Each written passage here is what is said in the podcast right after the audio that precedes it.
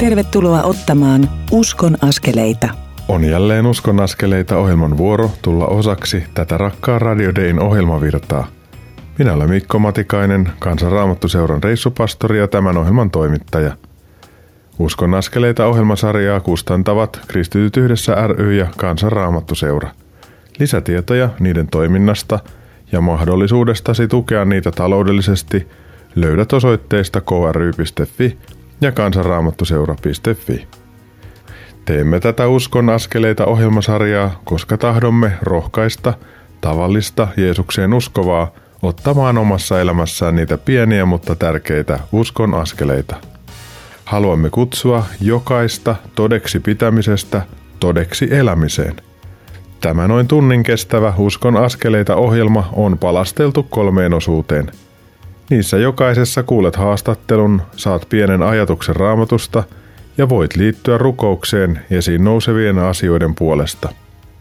Tässä tämänkertaisessa ohjelmassa saat tutustua Merja Lehtiseen. Hän on kansanraamattuseuran Tampereen kaupunkityöntekijä ja kritotyön koordinaattori. Kohta puhun Merjan kanssa rukouksen merkityksestä. Toisessa osuudessa Merja kertoo elämästään – sen haasteista ja kokemastaan johdatuksesta.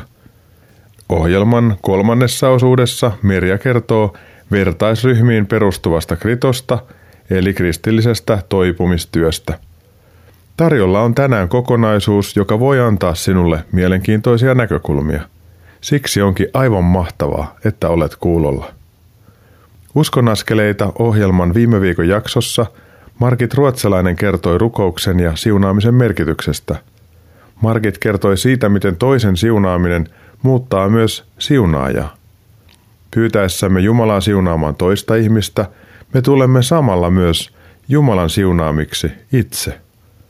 Hankalan ihmisen siunaaminen voi viedä meitä anteeksiannon kautta vapauteen.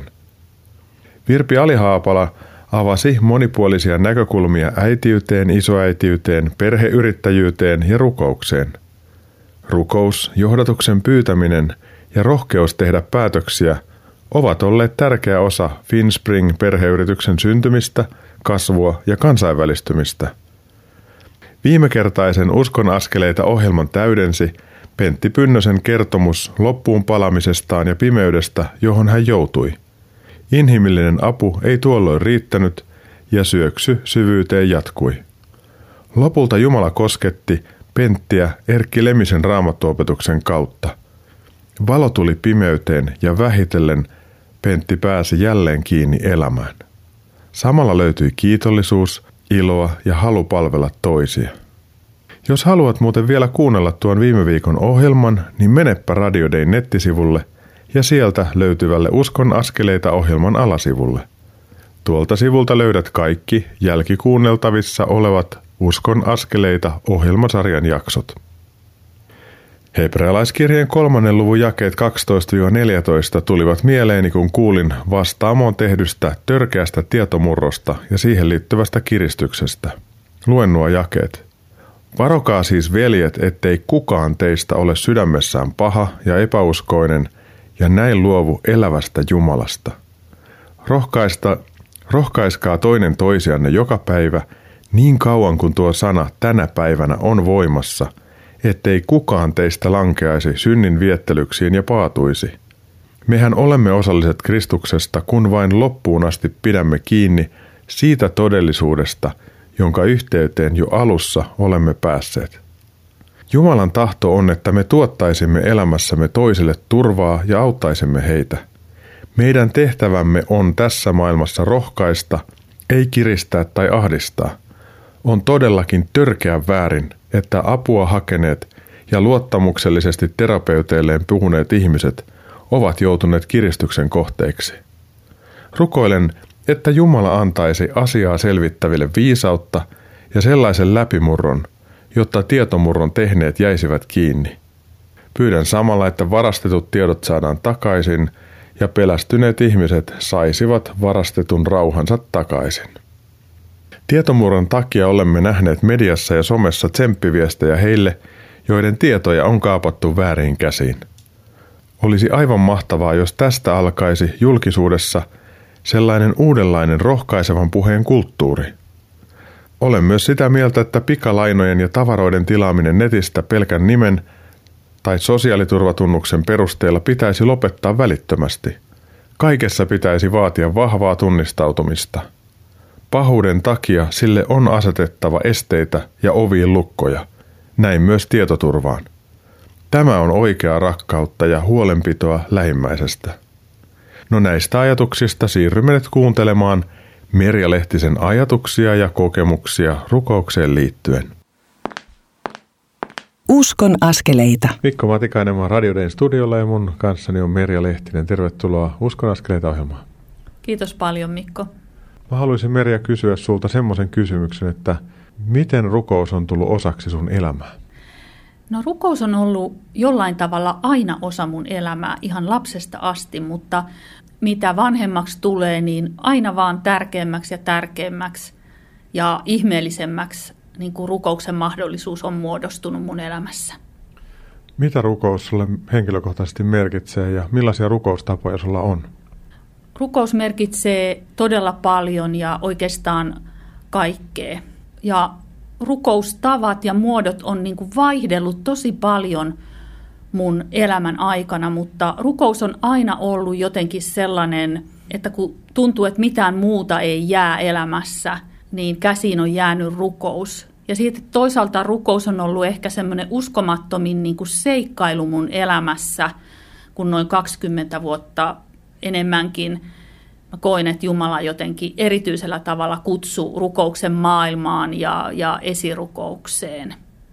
Sus on sellainen jännä puoli, mitä mä ihailen ja arvostan, että kun meillä on Kansanraamattuseuran työntekijöiden WhatsApp-ryhmä, niin sä oot muutaman kerran laittanut sinne semmoisen näkökulman, mikä sulle on tullut rukouksessa. Ja ne on ollut mun mielestä tosi hoitavia ja tosi hyviä ja rohkaisevia. Niin haluaisin kysyä sulta, että miten nämä niin kuin muodostuu sun päässä? Että näetkö kuvan vai tuleeko sulle sanoja vai onko semmoista ajatususvaa? Miten se toimii? Kiitos tästä rohkaisusta.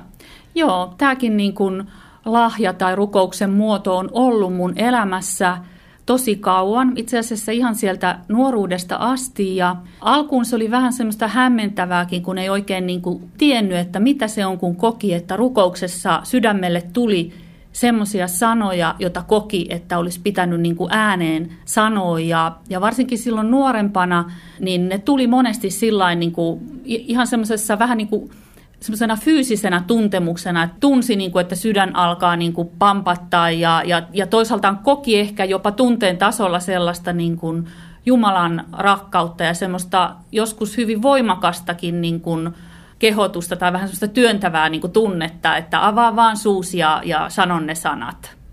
Voisiko sanoa, että vähän niin kuin paine, että, että vähän niin kuin korkin takana on paine ja sitten se korkki haluaa lähteä siitä pois? Joo, se kuvaa aika hyvin sitä tunnetta ja on ajatellut niin kuin nykyään, että jotenkin Jumala oli armollinen, että silloin, silloin nuorempana niin kuin sai sellaista ihan semmoista niin kuin fyysistä rohkaisua siihen, ja nyt sitten aikuisempana niin joskus tulee niin kuin semmoinen jonkinlainen tuntemus niin kuin tunteen tasolla, joskus ei välttämättä mitään. Mitä rukous sulle, Merja, henkilökohtaisesti merkitsee? Mitä se sulle antaa? Tällä hetkellä rukous on aika paljon jotenkin sellaista lepäämistä, semmoista turvan hakemista Jumalan läheisyydestä – Välillä siinä ei ole kovinkaan paljon sanoja ja välillä miettii, että no onko tämä nyt rukousta, rukousta niin kuin ollenkaan, että enkö mä ajattelen niin kuin suurimmaksi osaksi jotain muuta, mutta silti mä näen, kun vuosia on kulunut, että jotain siinä Jumalan läheisyyteen etsiytymisessä kuitenkin niin kuin tapahtuu mun niin kuin sisällä ja sydämessä. Ja, ja paljon siinä on, on tietenkin myös sellaista sydämen syvien tuntojen ja tuntemusten vuodattamista Jumalalle. Mä oon joskus ajatellut sillä tavalla, että kun mä en ole kauhean hyvä rukoilemaan sanallisesti niin kuin itekseni ääneen, sitten kun tarvii rukoilla toisen puolesta, sitten mä osaan rukoilla ääneen, mutta kun mä oon itekseni, niin mä en kauheasti puhu ääneen tai ajattele sanoilla, niin mä oon jotenkin päätynyt siihen, että mä hajattelen Herran kanssa, että se on lähes ajattelua, mutta siinä niin kuin ajatukset risteilee, mutta tietää, että ne ei ole vaan niin kuin omassa päässä, että läsnä on hän. Onko tämä sinusta hassu ajatus vai mitä sä ajattelet? No onpa, onpa jännä kuulla, että, että oikeastaan sanotat hirveän paljon sitä omaa kokemusta, mitä, mitä rukous erityisesti niin kuin tällä hetkellä on. Ja monesti mulla on siinä, siinä mukana kahvikuppi tai jotakin sellaista ja siinä on jotain merkillistä luovuutta läsnä ja, ja jotain sellaista, mitä ei osaa sanottaa. Toi oli hyvin sanottu. Millaisia rukousvastauksia Merja Jumala on sulle antanut? Voin sanoa, että olen saanut paljon rukousvastauksia elämässä ja on hirveän vaikea oikeastaan niitä eritellä. Mutta voi, voin sanoa sillain, että monesti semmoiset rukousvastaukset, jotka mua paljon ilahduttaa tai, tai rohkaisee, on semmoisia pieniäkin asioita. Et nyt tulee mieleeni se, että kun mun rakas mummani kuoli, siitä on jo useampia vuosia ja sitten kun me oltiin hautajaisissa, yhtäkkiä mä tajusin, että mä en, en olekaan muistanut varata lapsille sitä hautaan niin kuin arkun päälle heitettävää erillistä ruusua. Ja siinä kun me kävellään sinne hautausmaalle, missä, missä sitten arkku lasketaan, ja oltiin otettu ne kukkavihot käteen, niin mä tajusin, että siitä oli katkenut kaksi niin kuin, ruusua. Ja se oli mulle sellainen ihan, ihan sellainen valtava asia, että Jumala huolehti tämän mulle tärkeän rakkaan eleen, ja mä annoin ne siitä lapsille, jotka heitti ne sitten sinne arkkuun. Eli läsnä oli ja on hän, joka meille antaa elämän ja sitten myös ottaa luoksensa ja hellästi taitto kaksi ruusua sun lapsille, että he sai heittää arkun päälle. Pieni, mutta valtava asia. Merja Lehtien, johtaisitko rukoukseen ihmisen puolesta, joka miettii, että osaisinko minäkin rukoilla tai hajatella? Rakas Jeesus, kiitos siitä, että sä oot läsnä jo ennenkä me edes osataan harkita sitä, että me jotenkin hapuiltas omaa rukousta. Kiitos, että rukous sun kanssa on elävää todellisuutta, jolloin saa tulla parhaimpaan mahdolliseen seuraan. Kiitos, että siinä saa olla ja, ja siinä saa niin kuin iloita niin kuin rakastunut ihminen iloitsee toisesta. Ja kiitos, että sä tiedät ilman sanojakin ne asiat, jota, jota me kaivataan ja jota me etsitään. Kiitos, että sulla on yhteinen kieli meille jokaiselle.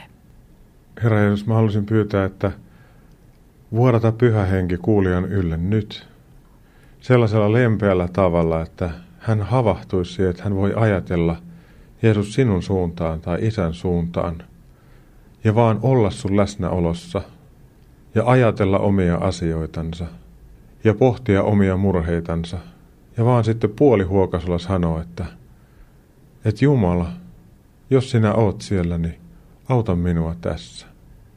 Ja koska sinä oot siellä, niin johdata minua tässä. Herra, auta meitä hajattelemaan, ajattelemaan ja myös rukoilemaan ääneen, kun sen aika tulee. Ja kiitos Herra siitä, että rukous ei ole suoritus, vaan se on osa suhdetta sinun kanssa. Herra, avaa kuulijoille ja meille yhä syvenevää suhdetta Jeesus sun kanssa, että se johtaa sellaiseen varmuuteen ja rauhaan oman elämänsä kanssa, vaikka haasteitakin on. Me kiitetään ja ylistetään Jeesus sinua ristin täytetystä työstä ja siitä, että tänäänkin saamme hajatella ja olla sun lapsia. Ole ylistetty. Isä, poika ja pyhä henki. Aamen. Lämmin kiitos Merja tästä keskustelustamme. Mielestäni on tärkeää saada välillä kuulla – millä tavalla ihmiset kokevat Jumalan puhuvan juuri heille. Muista joskus kuulleeni, että Ulla-Kristiina Sjöman sanoi kuulevansa Jumalan puhetta aivan kuin puhelimesta. Kun kuulin tämän, niin olisin halunnut saada samanlaisen rukousliittymän omaan elämääni. No en ole saanut, koska minun liittymäni on toisenlainen ja minulle tarkoitettu. Ajattelun ja siihen liittyvän rukouksen keskelle saattaa tulla mielikuva – ajatus jostain hengellisestä laulusta tai raamatun kohta. Joskus kun olen lähtemässä jonnekin, niin mieleeni saattaa tulla pieni ohimenevä kehotus ottaa jotakin mukaani. Monesti olen iloinnut siitä, että tuli otettua tuo asia tai esine mukaan. Ja melkein yhtä usein olen harmitellut sitä, että pienestä kehotuksesta tai kuiskauksesta huolimatta En ottanut sitä kehotettua asiaa mukaani, ja sitten käy ilmi, että sille olisi ollut tarvetta. Tällainen pieni kuiskauksen kaltainen ajatus tai intuitio onkin saattanut olla Jumalan pieni kuiskaus, tai sitten se on ollut sitä olematta, mutta jonkinnäköinen vihje kuitenkin, mitä kannattaisi tehdä. Merja kuvasi hienosti sitä, miten hän kokee Jumalan välillä antavan painetta sanoa mieleen nousevia asioita toisille, sillä tavalla rakkauden läpi. Luoja itse voi antaa luovia ratkaisuja elämämme eri tilanteisiin. Jumala on ja hänessä meidän on hyvä olla. Kuuntelemme nyt kappaleen Silmäni aukaise Jaana Pölläsen laulamana. Sen jälkeen siirrymme Uskon askeleita ohjelman toisen osuuden pariin. Siinä saat kuulla Merja Lehtisen elämästä ja johdatuksesta. Pysy siis kanavalla.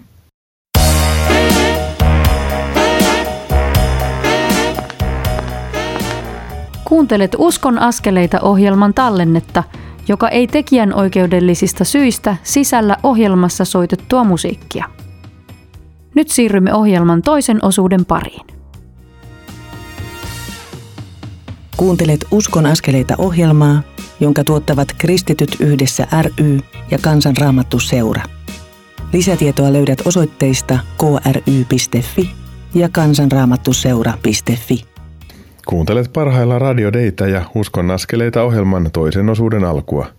Minä olen Mikko Matikainen, Kansanraamattuseuran reissupastori ja tämän ohjelman toimittaja. Ohjelman ensimmäisessä osuudessa Merja Lehtinen kertoi rukouksen merkityksestä ja saamistaan rukousvastauksista. Hosean kirjan luvun 14 jakeissa 2-3 sanotaan Israelille näin. Palaa Israel, palaa Herran Jumalasi luo. Syntesi ovat syösseet sinut onnettomuuteen. Kääntykää Herran puoleen. Huulillanne vilpittömät sanat. Sanokaa hänelle, anna kaikki meidän syntimme anteeksi ja ota vastaan paras lahjamme. Me tuomme sinulle uhriksi rukouksemme, huultemme hedelmän.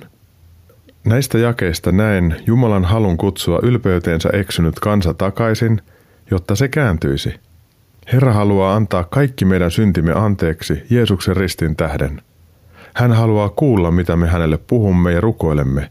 Hän haluaa olla elämässämme läsnä ja tukena. On valtava etuoikeus saada tuoda oma elämä Jumalan eteen ja antaa se hänen hyviin käsiinsä. Sinulla ja minulla on oma tarinamme ja elämän matka. Nyt siirrymme kuulemaan Merja Lehtisen matkasta ja hänen kokemastaan Jumalan johdatuksesta. Uskon askeleita. Merja Lehtinen, me juteltiin, että olisi hyvä kuulijalle vähän kertoa, että kuka sä olet. Eli haluaisitko sä lähteä kertomaan siitä, että millaisesta lapsuuden kodista sä oot lähtenyt? Mä oon tällä hetkellä tämmöinen viisikymppinen nuori nainen ja mä oon syntynyt, voisiko sanoa semmoiseen aika tavalliseen suomalaiseen perheeseen. Mulla on kaksossisko ja viisi vuotta nuorempi veli. Ja sitten lapsuuden perheessä oli isä ja äiti ja vietin semmoista lähiöelämää tamperelaisessa 70-luvun ihanassa lähiössä. Ja siinä oli varmaan näitä pihapelejä ja leikkejä saman kerrostaloalueen lasten kanssa. Juurikin näin. Sitä on vasta niin kuin ehkä tässä iässä osannut hämmästellä, että kuinka niin kuin mielettömän hieno osa lapsuutta se oli, että aina oli kavereita ja rokee ja pokee ja kaikkea mentiin pihapelejä ja hirveän niin kuin samalla jotenkin viivalla oltiin, oltiin kaikki lapset, iloinemme ja suruinemme. Siitä ympäristöstä oli hyvä ponnistaa eteenpäin. Sä oot käynyt kouluja ja sitten oot käynyt rippikouluun. Oliko rippikoulu sulle millainen kokemus? Kyllä rippikoulu oli tosi tärkeä kokemus. Mä olin lapsena tai nuorena semmoinen mietiskelevä ja ajatteleva ja uskon asiat oli mulle tärkeitä ja mä menin riparille jotenkin hirveän niin kuin janosena ja siis sillä että mä muistan vieläkin jotakin asioita, mitä rippikoulu pappi opetti ja se oli jotenkin sellainen niin kuin perus ja pohja mun elämälle. Totta kai sitten käytännössä niin kuin olennaisinta oli ne kaverit ja erityisesti se, että yksi isonen kutsu sitten seurakunnan toimintaan mukaan. Mutta muistan konfirmaatiosta niin kuin sen valtavan semmoisen niin kuin totisuuden tai vakavuuden, millä mä niin kuin sanoin Jumalalle, että tahdon. Mitä sen tahdon jälkeen on tapahtunut? Koska kun me sanotaan Jumalalle tahdon, niin ei hän jätä sitä siihen, vaan että alkaa jonkinnäköinen johdatus. Miten sinua on johdatettu siitä eteenpäin?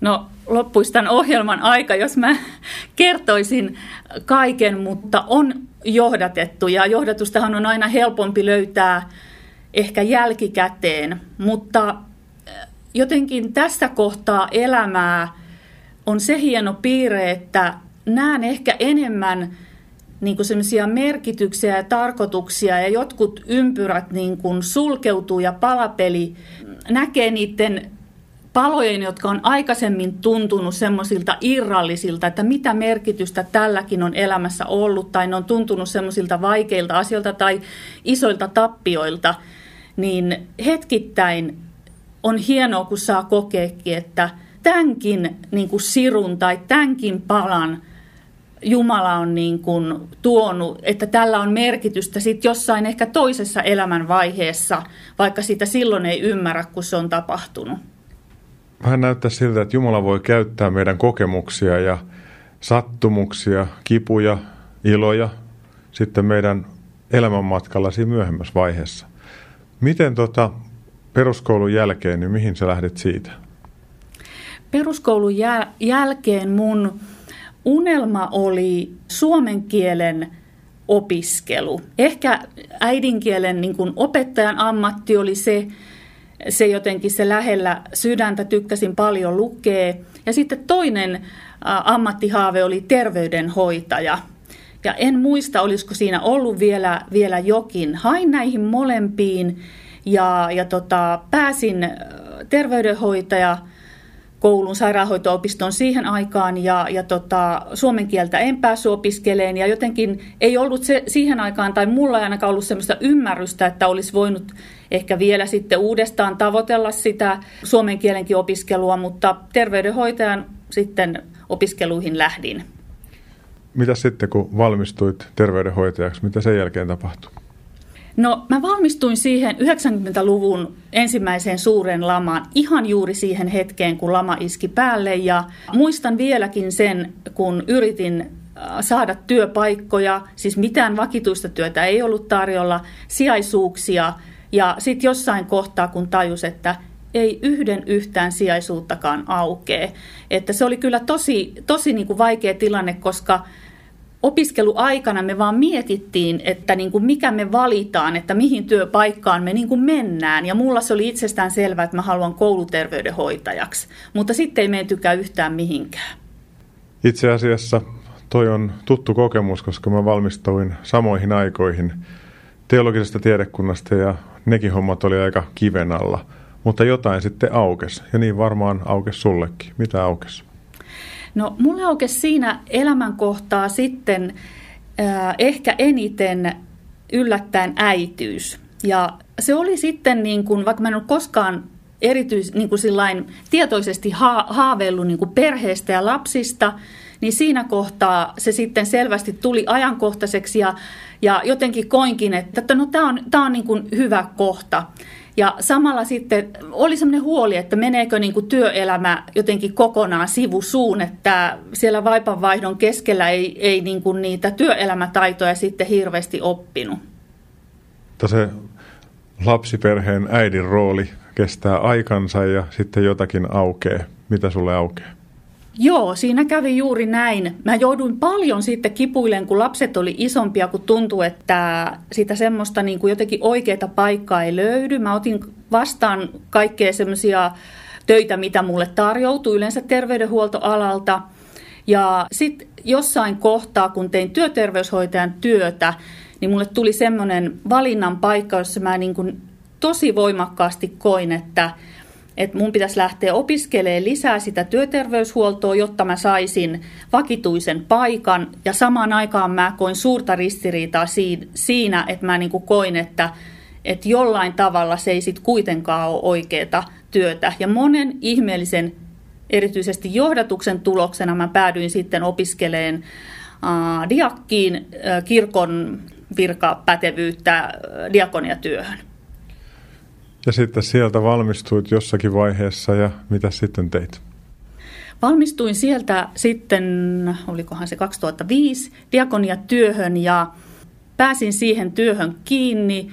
Ja mulla oli heti opiskelun aikana semmoinen olo, että ai tätä on diakoniatyö, että mähän on tehnyt tätä tavalla tai toisella niin kuin koko elämäni. Mä en ole osannut nimetä sitä diakoniatyöksi, että kyllä tämä suunta on niin kuin oikea.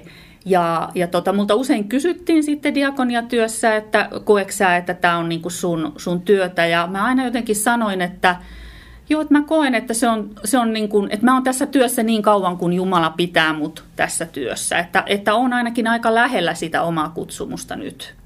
Teit seurakunnassa aikas hommia ja sitten jostain syystä susta on tullut kansanraamattuseuran Tampereen kaupunkityöntekijä ja sen lisäksi kritotyön koordinaattori. Miten siinä näin pääsi käymään?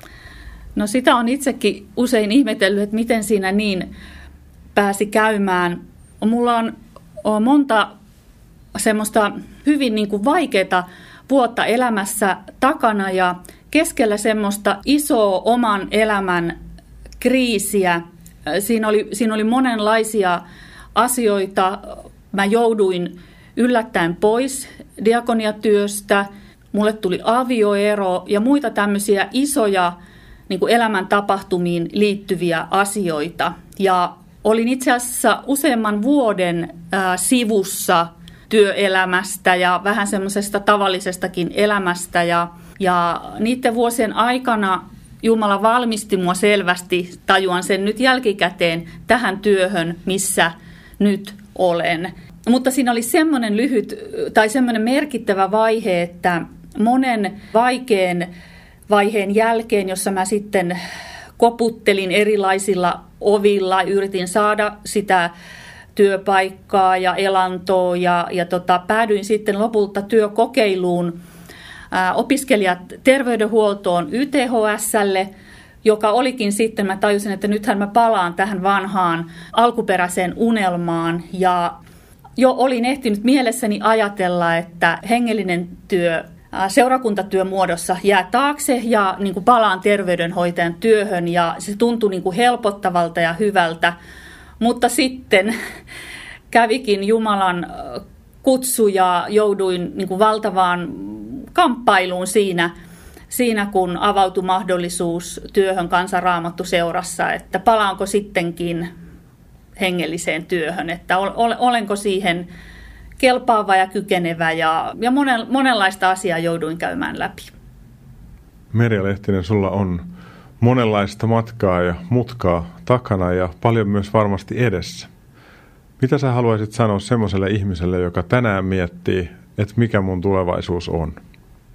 Mä haluan sanoa sulle koko sydämestäni, että jaksa odottaa, sulle löytyy aivan varmasti oikealla ajalla niin kuin oikea polku ja oikeat tehtävät ja oikeat asiat. Uskalla pyytää joltakin ihmiseltä apua, rukousapua, tukea. Uskalla kertoa jollekin ihmiselle, mikä sun tilanne on. Eli lyhyesti sanottuna, puhu ihmisille, puhu Jumalalle ja luota ja odota – kyllä tietä eteenpäin avataan. Merja Lehtinen, sydämellisesti kiitoksia tästä hetkestä. Me jatketaan kohta, puhutaan tarkemmin, että mitä krito on ja miten sillä voidaan auttaa vertaistuen kautta toisia ihmisiä. Mutta nyt mä haluaisin pyytää, että rukoilisitko sen ihmisen puolesta, joka tällä hetkellä on kuulolla? Rakas vapahtaja, kiitos siitä, että tiedät meidän sydämen syvimmät asiat Tiedät meidän salaisuudet, meidän kaipaukset, meidän epäonnistumiset ja ne asiat, joita ei osaa sanoiksi pukea. Kiitos siitä, rakas pyhä henki, että tässä hetkessä sä annat niitä sanoja ja niitä ajatuksia, tuot niitä ihmisiä ja tilanteita – jossa me saadaan nähdä ja kokea, että sä haluat näyttää tietä eteenpäin ja että sun suunnitelmat on ihmeelliset ja että sä et niin kuin käännytä pois ketään, joka pyytää sulta apua. Tätä me pyydetään Jeesuksen nimessä. Aamen. Kiitos Jeesus siitä, että silloin kun me ollaan heikoilla ja pimeässä, silloin sinä olet meidän vieressä, vaikka me ei nähtäisi tai koettaisi yhtään mitään. Kiitos Herra Jeesus siitä, että olet luvannut antaa tulevaisuuden ja toivon. Ja Herra, tähän lupaukseen me luotetaan, sen varaan jäädään ja tiedetään, että tämän ajan perästä me nähdään moni asia uudessa valossa. Kiitos Herra niistä häivähdyksistä, kun tajutaan, että meidän elämässä on ollut läsnä sun johdatusta. Kiitos Herra siitä, että mitä vanhemmaksi me tullaan, niin sitä todennäköisempää sen näkeminen on. Kiitos Herra siitä, että me elämme uskossa, emme vielä näkemisessä, mutta kerran myös näkemisessä. Ja tämän vuoksi me kiitetään ja ylistetään sinua, Pyhä Kaikkivaltias Jumala, Isä ja Poika ja Pyhä Henki, nyt tässä hetkessä, tulevaisuudessa ja kerran iän kaikkisuudessa. Jeesuksen nimessä. Aamen. Lämmin kiitos Merja tästä kaikesta, mitä elämästäsi jaoit. Jumala käyttää Merjan elämässä olevia asioita ja on johdattanut hänet toimimaan kritotyön koordinaattorina Suomessa. Krito tarkoittaa kristillistä toipumistyötä, joka perustuu vertaistukiryhmiin. Pidämme nyt pienen tauon ja kuuntelemme kappaleen Herra elämääni, Samuli Edelmanin laulamana. Sen jälkeen siirrymme kuuntelemaan Uskon askeleita ohjelman kolmatta osuutta, jossa Merja Lehtinen kertoo siitä, mitä kristillinen toipumistyö eli krito käytännössä on. Pysy siis kanavalla, kun Uskon askeleita ohjelma kohta jatkuu.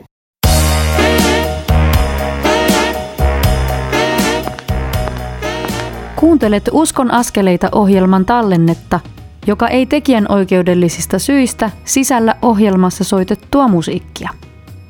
Nyt siirrymme ohjelman kolmannen osuuden pariin.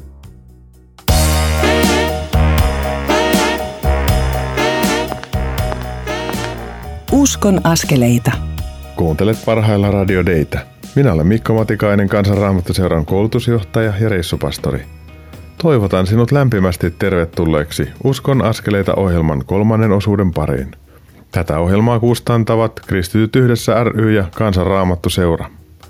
Lisätietoja kustantajista, niiden toiminnasta ja mahdollisuudestasi tukea niitä taloudellisesti löydät osoitteista kry.fi ja kansanraamattuseura.fi. Tässä Uskon askeleita ohjelmassa Merja Lehtinen on kertonut ajatuksiaan rukouksesta sekä omasta elämästään. Jumala on johdattanut Merjan tekemään työtä Kansanraamattuseuran Tampereen kaupunkityön tekijänä ja myös kritotyön koordinaattorina. Nyt pääset kuulemaan, mistä kritotyössä on kysymys. Uskon askeleita. Sydämellisesti tervetuloa jatkamaan Uskon askeleita ohjelmassa. Kiitos paljon. Ihana olla mukana.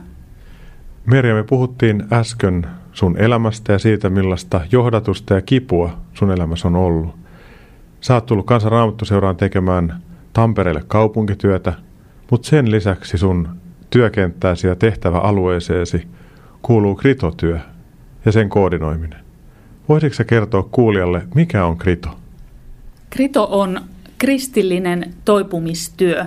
Aiempi sana tai nimi oli Kristuskeskeinen toipumistyö ja tykkään siitäkin sanasta tosi paljon, koska se, se kertoo jotakin, jotakin olennaista.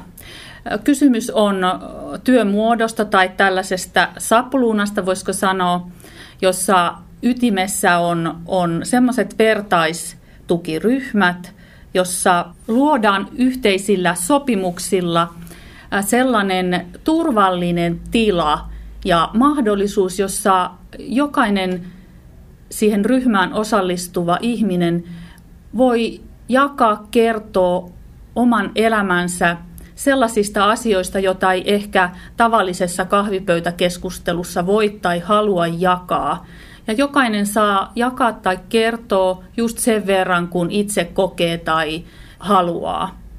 Ja siinä on sellaisia periaatteita, joilla luodaan sitä mahdollisuutta, että siitä ilmapiiristä tulee hyvin turvallinen ja armollinen. Ja jokainen saa tulla tuollaiseen vertaistukiryhmään oman elämänsä kysymysten ja kipujen kanssa ja samalla kun kuulee toisten tarinoita, niin ehkä saa jotain liittymäkohtia siihen, että hei, että enkö mä olekaan näiden kysymysteni kanssa yksin. Toimiko se näin?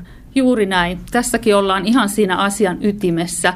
Jostain syystä meillä ihmisinä on helposti sellainen ajatus, että tämä asia on jotenkin niin vaikea tai kauhistuttava tai hävettävä, mitä mun elämässä on tapahtunut, että kukaan muu ei ole ihan tällaista kokenut tai kukaan ei voi mua ymmärtää. Ja kuitenkin on tosiasia, että se mikä meistä tuntuu kaikkein niin kuin yksityisemmältä ja intiimeimmältä asialta, se on yhtä niin kuin yleistä tai, tai jotenkin sellaista monia muita ihmisiä koskettava asia. Et itse asiassa me ei olla kysymystemme, kipujemme ja pelkojemme kanssa yksin.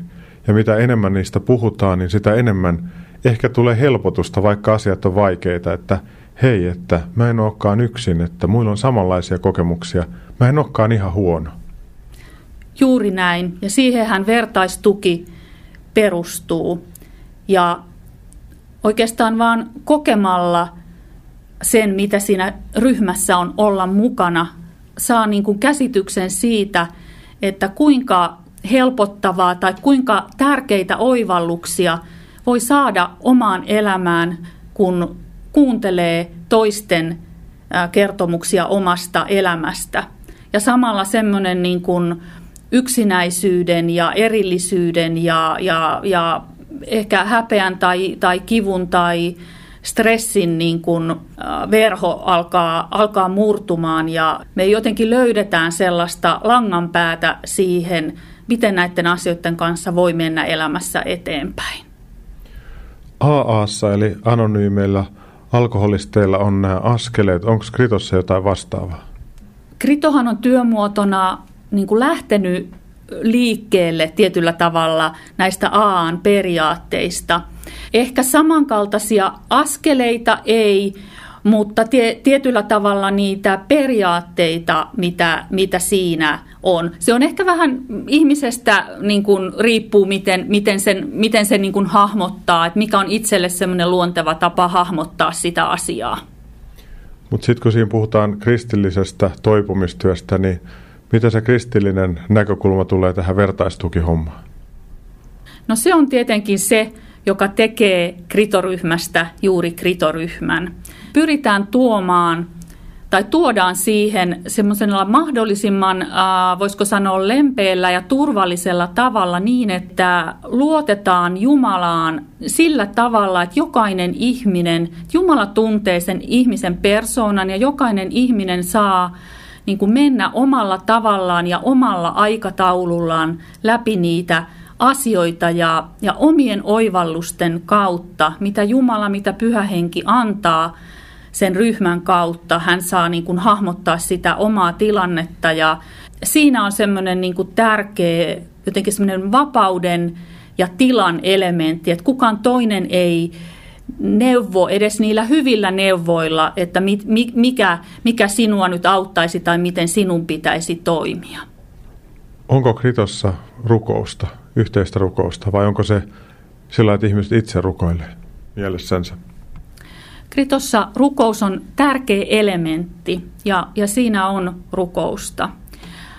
Rukous toteutetaan sellaisessa muodossa, että mahdollisimman erilaisista – taustoista tulevat ihmiset ja myös sellaiset ihmiset, kelle rukous ei ehkä ole tuttua, niin kuin pääsevät ja voivat olla siinä mukana.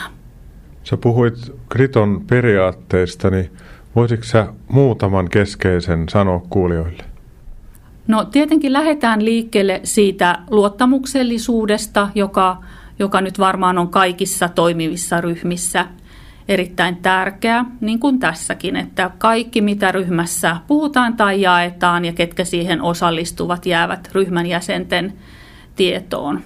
Sitten toinen on tämä, jonka jo mainitsinkin, että jokainen saa niin kuin oppia oman oivalluksen kautta ja, ja elää sitä Jumalasuhdetta ja suhdetta toisiin ryhmäläisiin niin kuin sen kautta, että tunnustelee, missä ne omat rajat menee, kuinka paljon haluan jakaa ja ehkä sitten se ryhmän ilmapiiri rohkaisee kertomaan ja toiset tosiaan eivät, eivät kommentoi. Sitten sitoudutaan yhdessä rukoilemaan toistemme puolessa, kun kerran viikossa nähdään. Eli tavallaan pyydetään sitä Jumalan hyvää toisen ihmisen elämään. Että siinä tullaan aika lähelle tätä Luukas 10 ajatusta, että siunaa mielessäsi ja sitten tuossa ryhmässä myös auta, missä voit, kun sinne ei neuvota toisia, niin pyydetään, että Jumala, niin kuin mielessä sitä, että Jumala auttaa. Ja sitten jos myöhemmin aukeaa keskusteluja, niin sitten ihmiset voi keskenänsä tasavertaisina puhua siinä, että ei rupea pomottaan tai sanoa, että sun pitää elää näin. Ja sitten auta missä voit, niin ihmiset tarvii välillä kyytejä, apua ja rohkaisua, niin auttaa sen mukaan mitä pystyy. Ja sitten käännetään katse Kristukseen ja kerrotaan hänestä ja siitä, mitä hän on meissä vaikuttanut, niin kuulostaa siltä, että Luukas 10 ja Krito on loppujen lopuksi aika lähellä toisiansa, mutta tai sanotaan, että toimii samalla tavalla, samaan suuntaan, mutta pikkusen niin kuin omalla twistillä. Onko mä sanottanut tämän oikein? Oot hyvin, hyvin oikeilla jäljillä ja jos vielä hahmotan, kritoryhmään tullaan niin kuin hyvin erilaisista taustoista ja hyvin erilaisista elämäntilanteista. Ja meillä on erilaisia niin kuin sellaisia kipukohtia tai ongelmakohtia. Niin kritoryhmässä luodaan niin kuin sellaista tilaa, että jokainen saa olla ryhmässä ja jokaisen, jokainen on ryhmässä niin kuin itseään varten, kun osa meistä on tottunut niin kuin hoitamaan ja kantamaan väärällä tavalla vastuuta toisista ihmisistä. Kritossa luodaan sellaisia turvallisia rajoja, joissa saa olla itseään varten ja me saadaan hämmästellä ja nähdä ja luottaa siihen, kuinka se ryhmä hoitaa. Että minun ei tarvikaan hoitaa, vaan se ryhmä ja siihen ryhmään muodostuva yhteys hoitaa ja Jumala hoitaa meitä.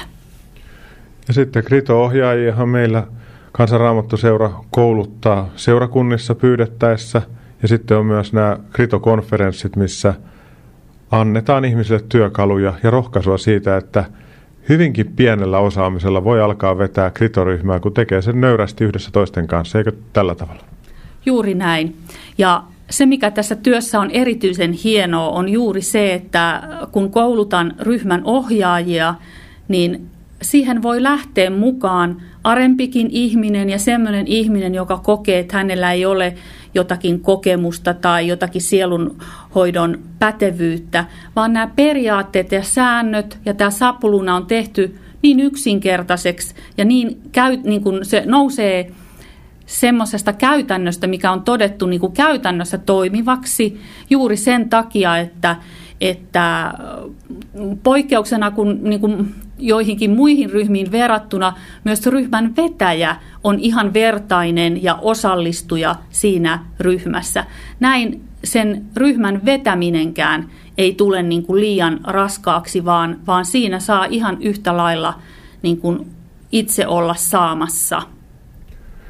Merja Lehtinen, sydämellinen kiitos tästä yhteisestä hetkestä, jossa olet tavannut Kritoa ja sitä, että mikä se oikein on radiokuulija saattaa vähän miettiä sitä, että hänen elämässään on kipuja ja semmoisia käsittelemättömiä asioita, niin johtaisitko rukoukseen, missä rukoilemme tämän ihmisen puolesta?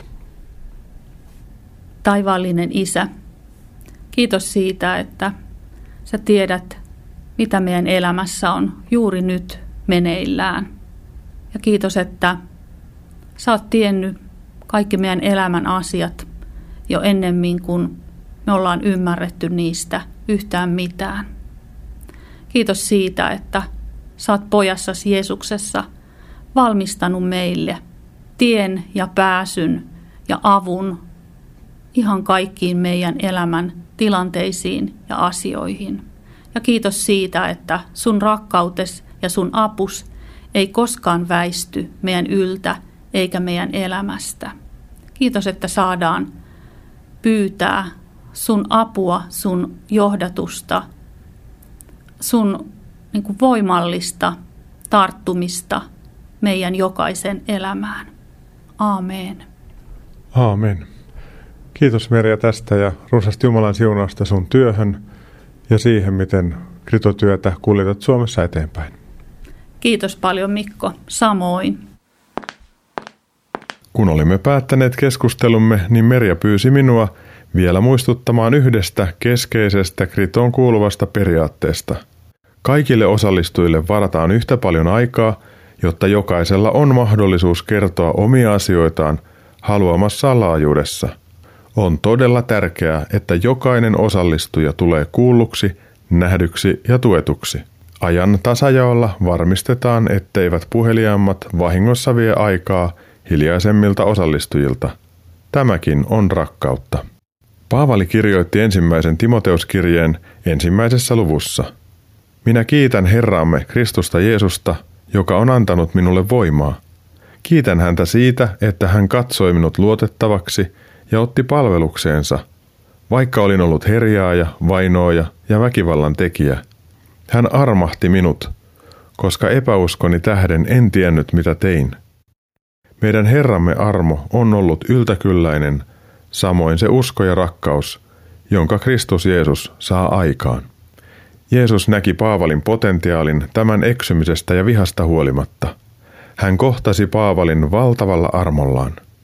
Näin herjaajasta ja vainoajasta tuli Jeesuksen seuraaja, joka ei unohtanut mistä tuli.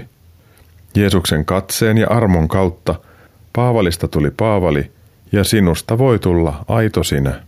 Kritossa on kysymys siitä, että yhdessä toistemme vertaisina katsomme toisiamme Jeesuksen parantavan rakkauden näkökulmasta.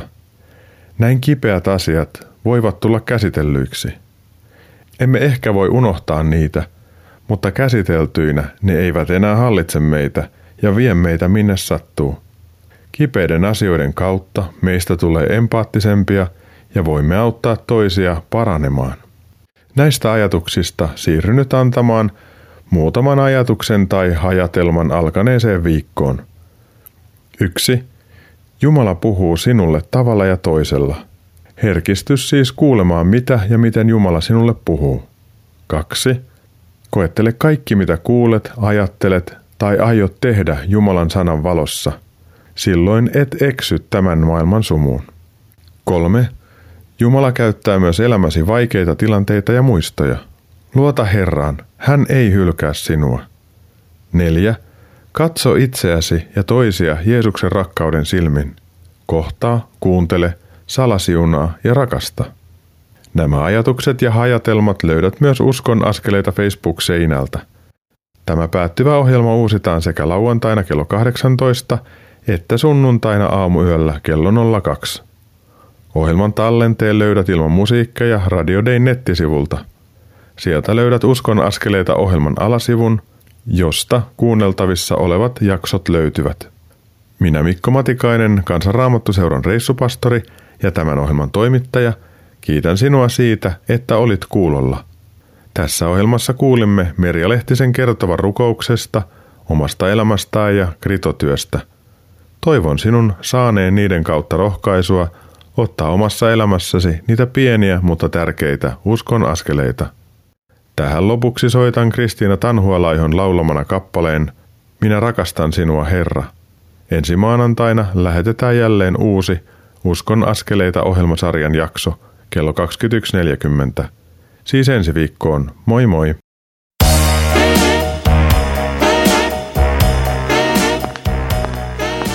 Kuuntelit juuri Uskon askeleita ohjelman tallenteen.